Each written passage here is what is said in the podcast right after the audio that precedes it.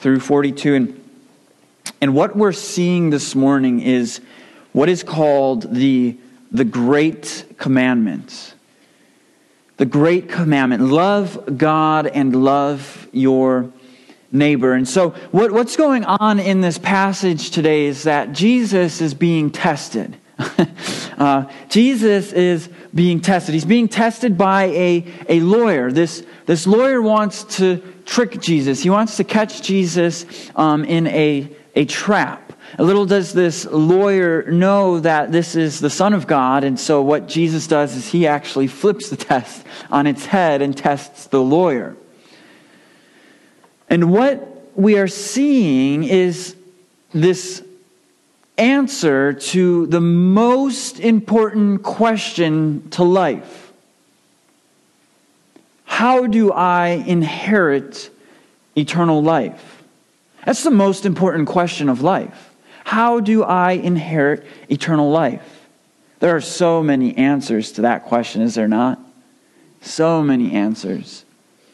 But what we see is God Himself answer that question for us. So, what I'm going to do is, I would like to read for us. I'm, then, I'm to then pray for us, and then let's dive into this passage. Starting in verse 25.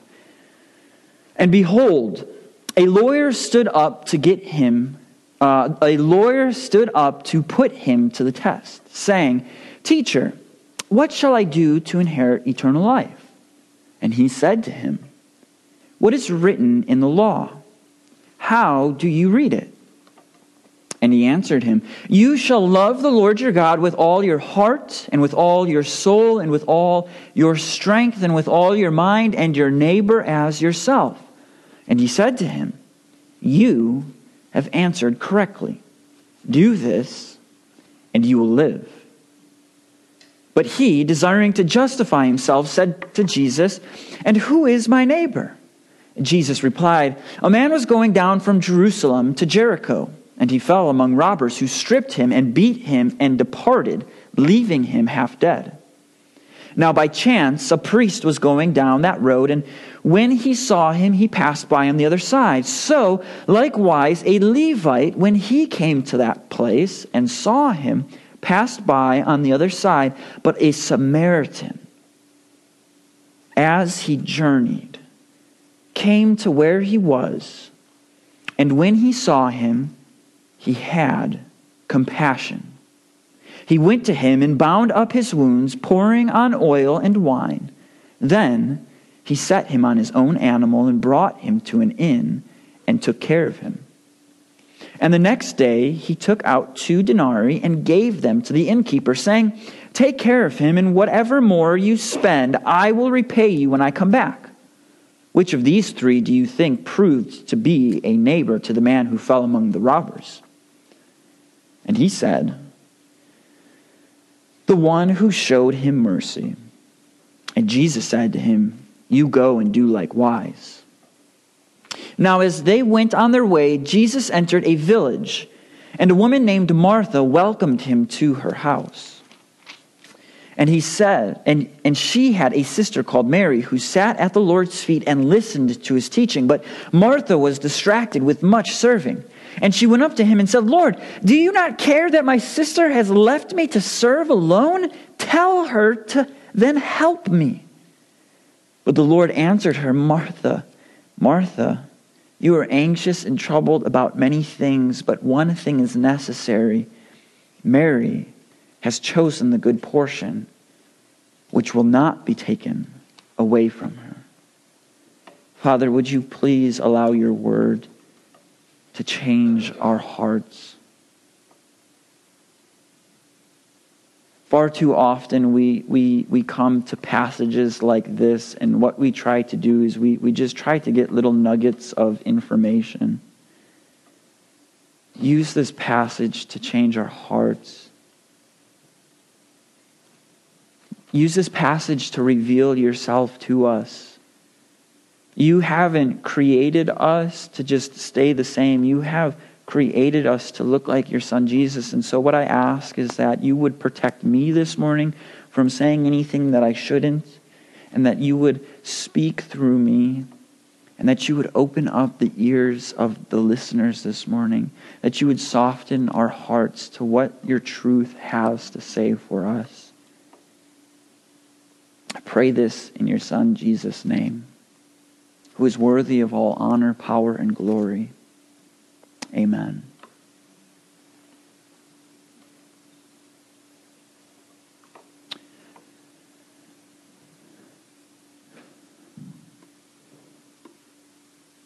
Are we to love the Lord our God with all of our heart, soul, mind, and strength?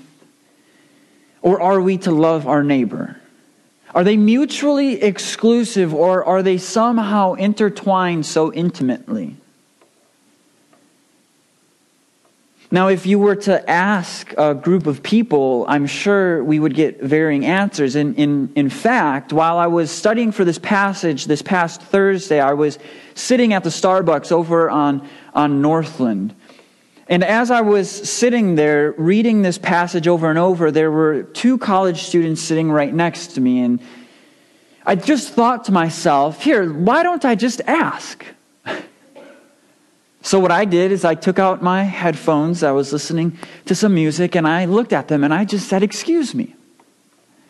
You know, I'm a, I'm a pastor of a church, and I'm going to be preaching on Sunday on this passage. I don't know if you believe or where you stand, but I would just like to ask you a couple of questions about this, this passage. And so, these two young women, who, who one was going to med school in Chicago, um, the other one was just her friend hanging out with her, said, Sure, why not?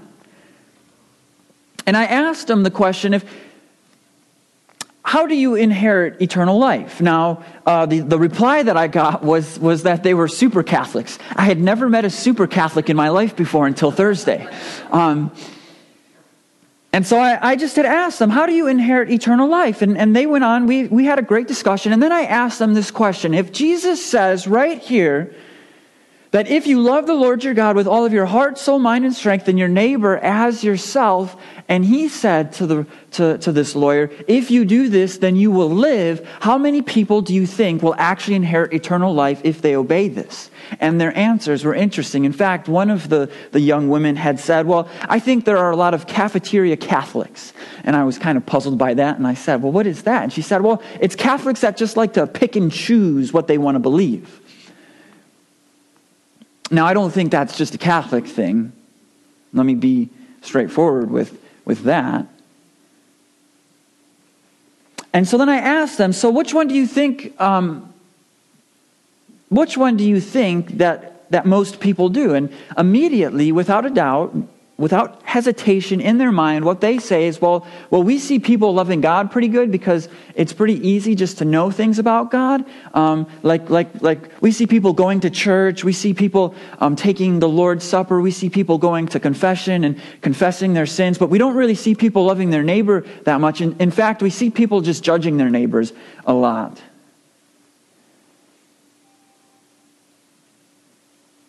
Now, I wonder if if you can relate to that at all. See, on the flip side, if you were to ask other people, they would say, Well, I just need to serve. I need to serve. The way that I love God and I show God that I love Him is just by serving. You see, it's our, it's our natural human tendency to lean to one side or the other. It's easy for some to say, Well, I'm just going to intellectually love God, and if I just show up to church on Sunday, if I attend Bible studies, if I, if I pray, if I ask for forgiveness, then I'm showing God I love Him. But loving my neighbor is a little more difficult because it makes me just a tad bit uncomfortable. But on the other side, for others, They'll say, Well, I just really love to serve people, and that's how I show people I, I love God. And I'm not the brightest person, and I don't remember God's word that well, and I just really don't have that much time. So it's easier for me just to serve and not love God and, and grow in my relationship with Him. We all have tendencies to one side or the other, and this is our, our human nature. Our human nature pushes back against one or the other. We're far too comfortable with, with one or the other. But see, what our passage is telling us this morning is what? Our passage is telling us this morning that if you want to inherit eternal life, then you must love the Lord your God with all of your heart, soul, mind, and strength, and your neighbor as yourself. And Jesus says, Do this, and you will live.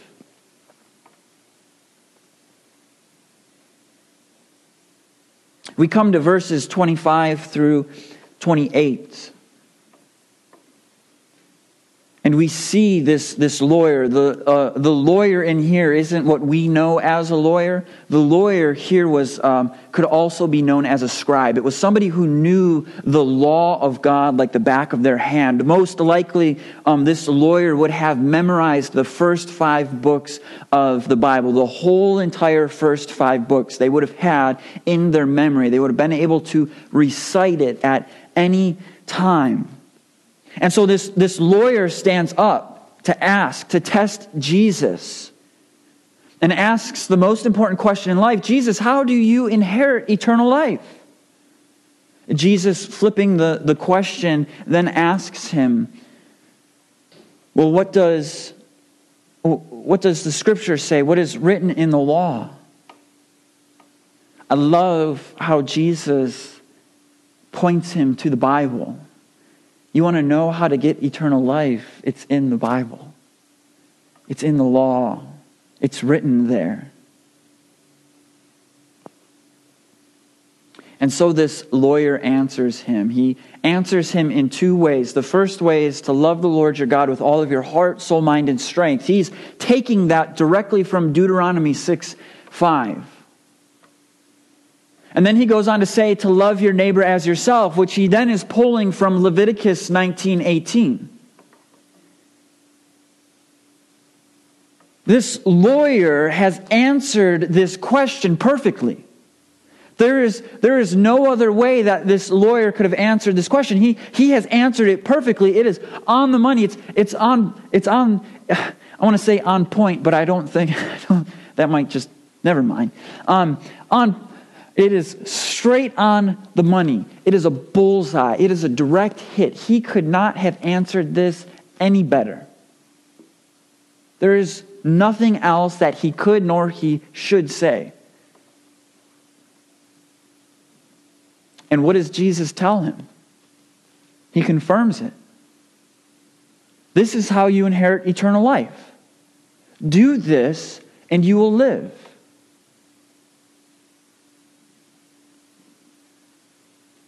I don't know if you guys know the passage of the rich young ruler, but when I was reading this, my mind took me to this passage where the rich young ruler goes up to Jesus and asks Jesus, Jesus, how, how do I inherit eternal life? What must I do to inherit eternal life? And Jesus says, Keep the law. And he says, I've done it all. And then Jesus calls him out and says, Well, actually, there's that one that you haven't done. Go and sell everything that you have our minds should be taken to, to this same event where, where Jesus is, is saying the same exact thing.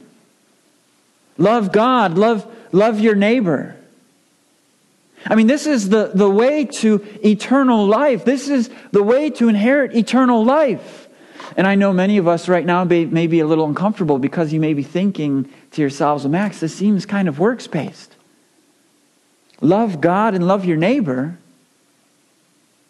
So, what must I do to, to work towards that? Now, we'll come back to that at the end. But what I want to show us is that those who inherit eternal life will always love God and their neighbor. It's never separated, but intimately intertwined with one another. And so, what Jesus does is he talks about a parable. The Good Samaritan now, the Good Samaritan may, may be the most known parable amongst the world. We even have organizations called the Good Samaritan, all about being a loving neighbor and, and, and uh, extending a helping hand, isn't it? But why does Jesus say this parable? You know, what's interesting is that although the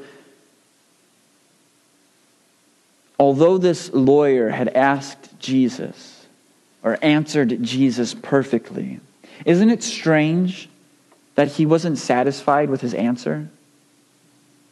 He was actually taken back a bit. He wasn't satisfied with, with his answer. He, he, he, we, we see this because he goes on to ask Jesus, But who is my neighbor? He asks a, a clarifying question. Now, you don't ask a, a, clarifying question unless you're unsettled. You don't say the perfect answer to a, a question and then ask a clarifying question unless something is unsettling to you. Something is unsettling this lawyer. And so he asks this follow up question Well, well, then, Jesus, who is my neighbor? It's interesting that he would ask, Who's my neighbor? and not how to love my neighbor or how to love God. He's trying to justify his actions. When it comes to loving your neighbor, have you ever tried to justify yourself? let's see what a couple of people do here. See, there, there are four main people in this parable that we see. The first person that we see that Jesus talks about is, is a, a, Jewish man who um, is going from Jerusalem to Jericho. This is about a, an 18 mile walk. This would be about from here to a little past Wrightstown. Or a few miles before Oshkosh. And this was a dangerous journey to make by yourself. Most of the time, you would see people making this journey in groups of people for the fact because it was so it was such an isolated area that robbers would camp out like like Jesus is is saying here.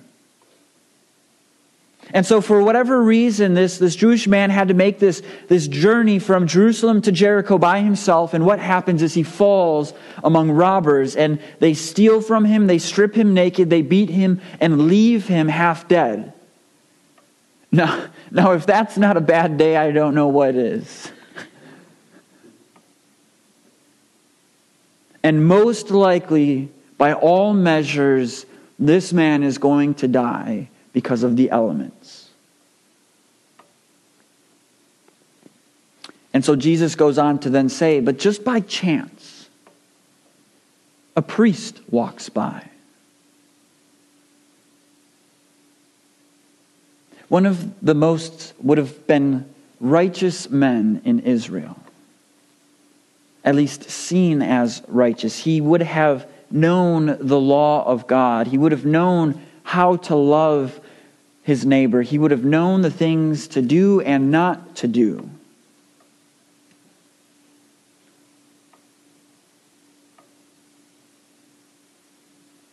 He was seen as this righteous and powerful man. He was the one, the priest was the one who would go into the temple and make sacrifices to God.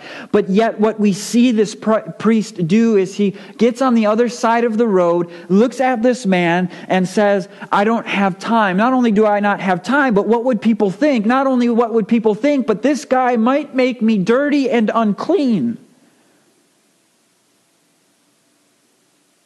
And so, just in case if, if he is actually dead and I do touch him and I do make myself unclean and I ruin my reputation as a priest, I might as well just leave him to die. And this is supposed to be one of the most righteous men in Israel. So then Jesus goes on to say about another man who comes, a Levite. A Levite would have been the priest's right hand man. He also would have known the law extremely well, what he was supposed to do and not do. And yet we see the same thing happen. The Levite gets on the other side of the road and looks at this half dead man and ignores him. These are supposed to be the morally good people, the people who know how to love God as well as anyone else. And yet they ignore this man laying on the road half dead. But then Jesus talks of a third man, a Samaritan. Now, if you're not familiar with Samaritans, Samaritans and Jews absolutely hated each other. They were the worst of enemies. This Samaritan would have seen this Jew laying on the ground as an enemy. And if out of the three, any one of those would have said to leave this guy for dead, it would have been the Samaritan. But yet, that's not what Jesus is illustrating here. Jesus goes on to say that the Samaritan looked at this half dead, naked Jewish man and he had compassion. Which this word compassion here sticks out to us. This, this should be an indicator. In, in the original Greek, um, this word compassion is the same word that is used when Jesus looks at people and says, I, uh, He looked at people like a shep- or sheep without a shepherd, and He had compassion on him. This is the same compassion that Jesus has for sinners for you and for me. And what we are seeing is the Samaritan looked at this Jew and had compassion like Jesus has compassion for us. This is, this is important because, because this man had compassion. Far too often, what we think compassion is, is looking at somebody and feels, feeling sorry for somebody, but that's not compassion. Compassion and feeling sorry for somebody isn't the same thing compassion will lead to action and that's what we see happening in this passage is when this samaritan man had compassion on this jewish man this, this enemy of his what he did was he, he got off of his animal. He, he went down. He bound him up in cloth. He, he um, cleaned out his wounds and he put him on his own animal and started walking to uh, uh, jericho. He brought him to an inn. He, he nursed him for the night, and then the next morning we see that this Samaritan gave two denarii. It would have been a day's wage. And then he leaves in the morning saying, Look, if there's anything else that this man needs, give it to him, and I will come back and repay you.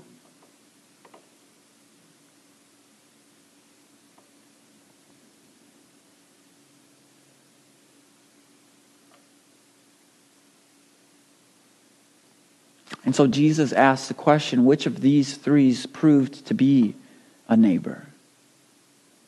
Martin Luther King Jr., while he was teaching on this passage one time, said that there were two questions. There are two main questions that are asked here.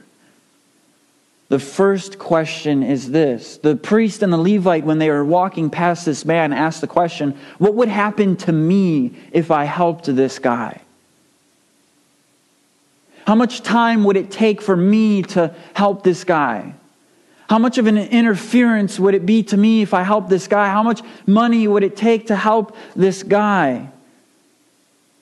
What would happen to me?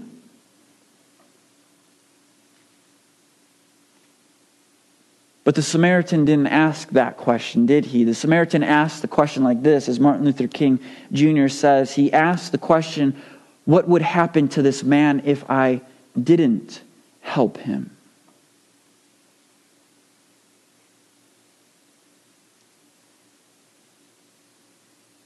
Loving our neighbors as ourselves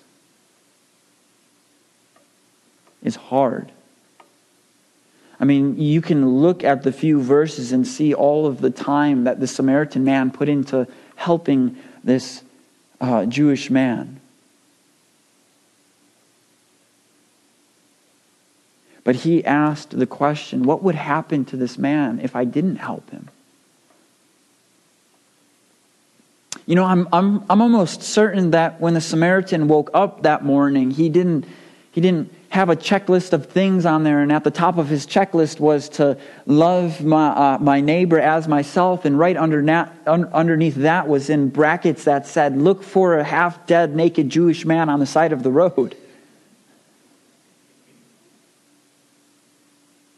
I'm sure that this interfered with his day and his travel and his plans quite a bit. But yet, God isn't asking us to be concerned about our needs. He's asking us to love our neighbors as ourselves. And, and when that Samaritan man is, is walking by, he's asking the question what would happen to me if I was just laying there half dead? surely by the next day I would be dead. I wouldn't want that to happen to me, so why would I want that to happen to my neighbor? Do you know what the most fascinating thing about this passage is? Is that in verse, we'll, start in verse 36 and end in, in verse 37 when, when Jesus says this Which of these three do you think proved to be a neighbor to the man who fell among the robbers? And he said, The one who showed him mercy. And Jesus said to him, You go and do likewise. Jesus never answered the question of this, this lawyer of who his neighbor was.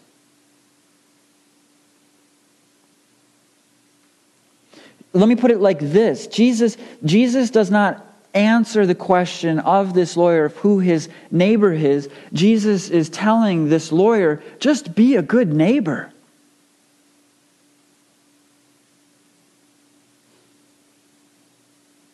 Love those that have been created in my image, like you would want to be loved.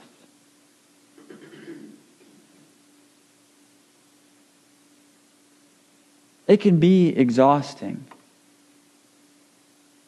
But yet we are still called to love mankind with this type of love.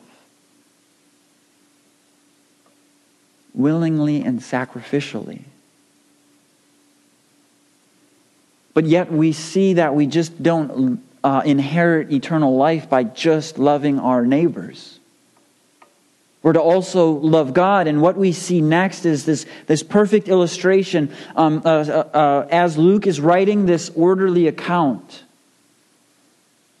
He, he adds in this, this part, he, he tells this because what he wants to do is he just doesn't want to leave us with what it looks like to love our neighbor. He also wants to show us what it looks like to love God. And so we come to Martha and Mary in, in verses 38 through 42.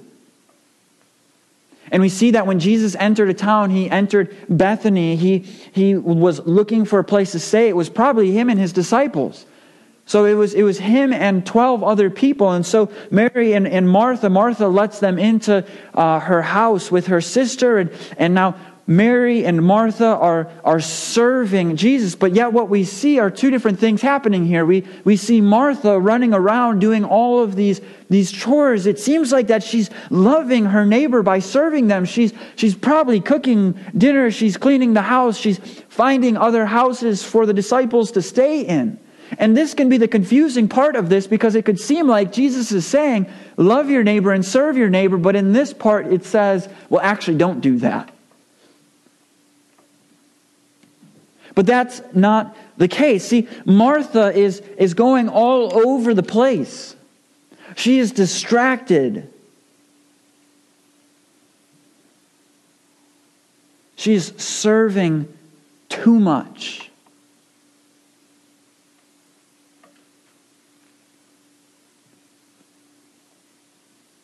And what we see is maybe one of the most intera- int- in my opinion, what we see is maybe one of the most interesting interactions in all of Scripture. We actually see somebody try to um, uh, guilt trip and uh, manipulate Jesus.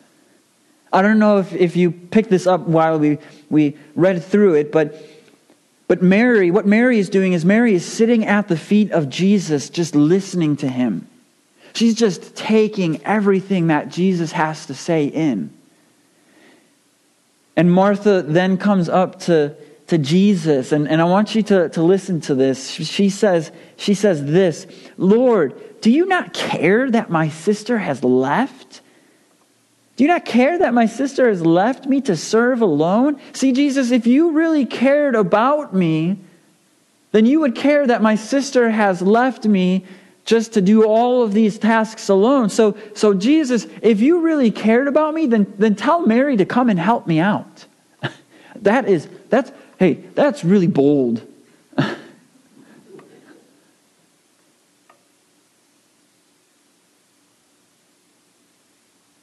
what do we see Jesus say? Martha, Martha, Martha.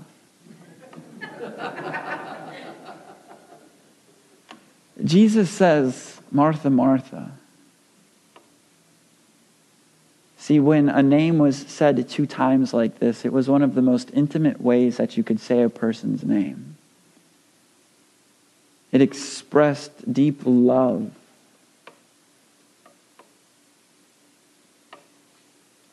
And so, what Jesus does is he looks at Martha and says, Martha, Martha, you are anxious.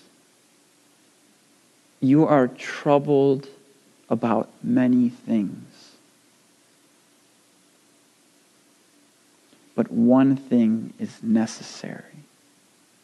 One thing is necessary, Martha. Mary, Mary has chosen the good portion, which will not be taken away from her.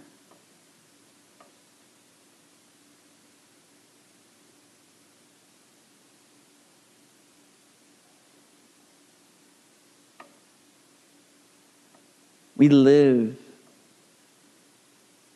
we always have lived in a world that values busyness.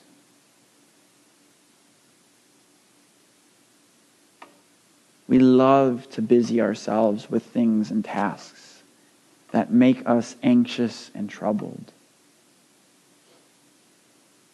And some of those things can be good things like serving.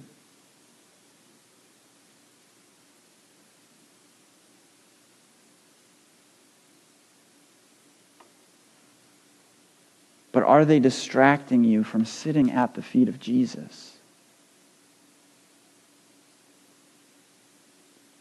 Are they distracting you from growing in a deeper, deeper relationship with the one true King?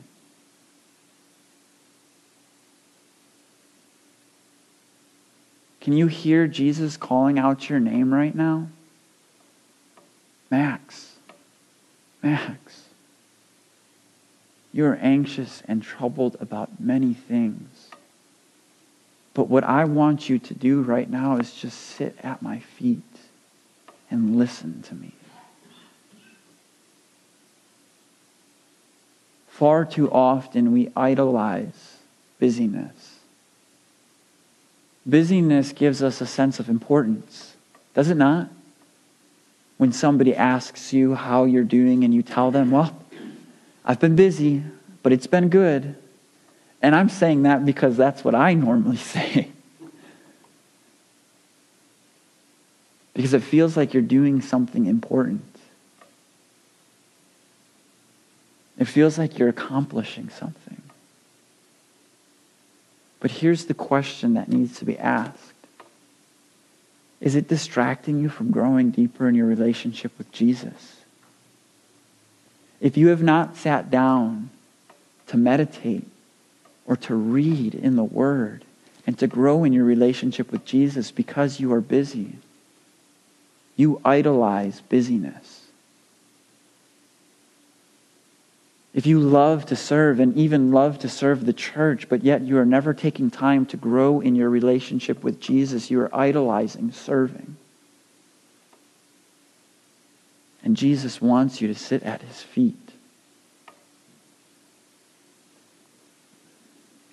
See, loving God and loving your neighbor aren't mutually exclusive, they're intimately intertwined.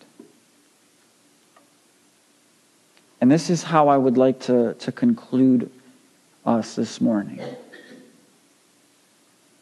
Why do you think this lawyer was troubled so much to ask a clarifying question to Jesus?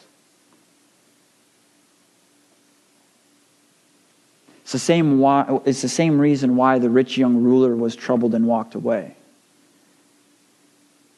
You see, when this lawyer had answered this question perfectly of how to inherit eternal life. He knew the verses that came before love the Lord your God with all of your heart, soul, mind, and strength, and your neighbor as yourself. He knew that in Deuteronomy 6 2, when Moses is being told by God to love the Lord your God this way, that they were to keep all of the commandments. And this lawyer knew when he answered to love your neighbor as yourself that in the beginning of Leviticus 19, Leviticus 19, verse 2 that it says to be holy or to be perfect, for I am holy.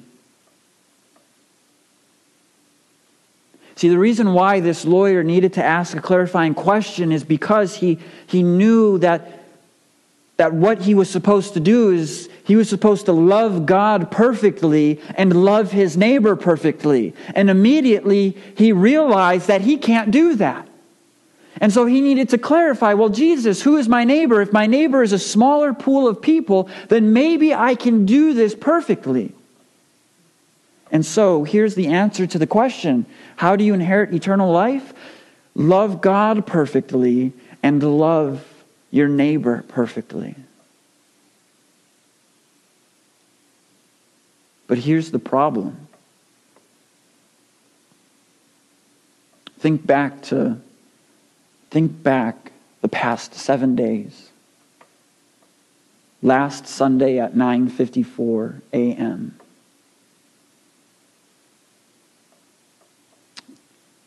Have you loved God perfectly this past week?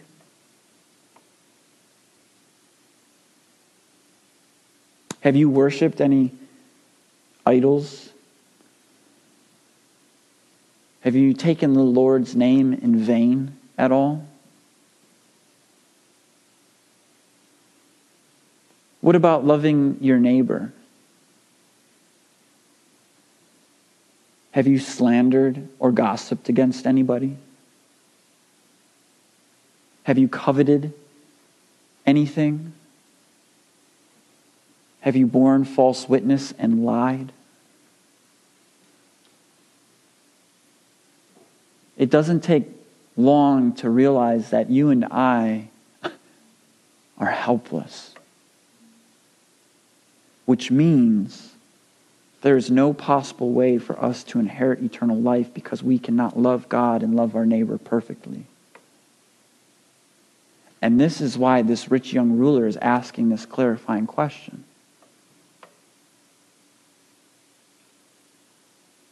But this is the hope that's offered to us is that there is one who would love their love the Lord their God with all of their heart, soul, mind, and strength perfectly, and there is one who would love their neighbor perfectly.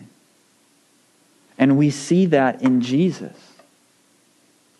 That Jesus loved the Lord his God with all of his heart, soul, mind, and strength perfectly by obeying every aspect of the law, by obeying and submitting to the will of the Father, we see Jesus loving God perfectly. And we see Jesus loving his neighbor perfectly. We, we can look to uh, and use the Good Samaritan as the, the greatest example in this passage. Jesus is the Good Samaritan in this passage. And we are the, the Jew that's laying there for dead. We've been beaten up and tattered by sin. And yet, what Jesus does is he looks at us with compassion. And instead of walking by, he gets off his animal, crouches down, wraps us up, washes our wounds and nurses us back to health. But it doesn't end there. Because he had to go through something far greater than just putting somebody on a horse and bringing to them bringing them to an inn what what Jesus did the ultimate way that Jesus shows us he loved his neighbor perfectly is by dying for us Jesus took our sin for us he died on the cross for us. He, he took the wrath that was for us, showing the ultimate way to love your neighbor perfectly. And so, what this means for us then is that for those who believe in Jesus' life and death, can actually love God, can actually love their neighbor and it's not because I, I now love my neighbor in order to, to try to earn some brownie points with God. It's not, I'm, I'm trying to, to earn God's affection, so I need to love my neighbor and do good things so that way he sees me. But, but instead, what happens is, is out of my heart, because I know what Jesus has done for me, it's affected me so much. It has stirred my affections and emotions and, and love for him so much that I want to sacrificially live for God by loving my neighbor. And so, brothers and sisters, you cannot love God and your neighbor perfectly, but Jesus has for you. Jesus has loved God and his neighbor perfectly. So that way, when you believe in Jesus and put your faith in him, the Father sees the complete and perfect work of Jesus' life and works in you. And then he gives you the Holy Spirit to accomplish this great task of loving God and your neighbors. You see, far too often we think that loving God and our neighbors are exclusive. We, we don't have to, to love both. But what we fail to realize is in order to truly love my neighbor, I must truly love God. In order to truly love God, I must be loving my neighbor. But by the power of the Holy Spirit, we can do it. Because God has not left us alone, but given us a helper. Let's pray. Father, we thank you so much for what you have done for us. Father, would you please just allow us to love you more? And that our love for you would be poured over to loving our neighbors. How hard is it sometimes? And I, I just want to ask for forgiveness because it's so easy um, for, for me just to love you. It's so easy just to, to intellectually come to you and say, Yes, I, I love you, or to just kind of go through the motions. And it's so much harder, it seems like, to, to love our, our neighbors. And so, what I ask is that you would cause us uh, here uh, to, to love our neighbors as much as your son Jesus has loved us, if that's even possible. So, Father, please, I ask this in your son Jesus' name. Amen. Let's all stand and sing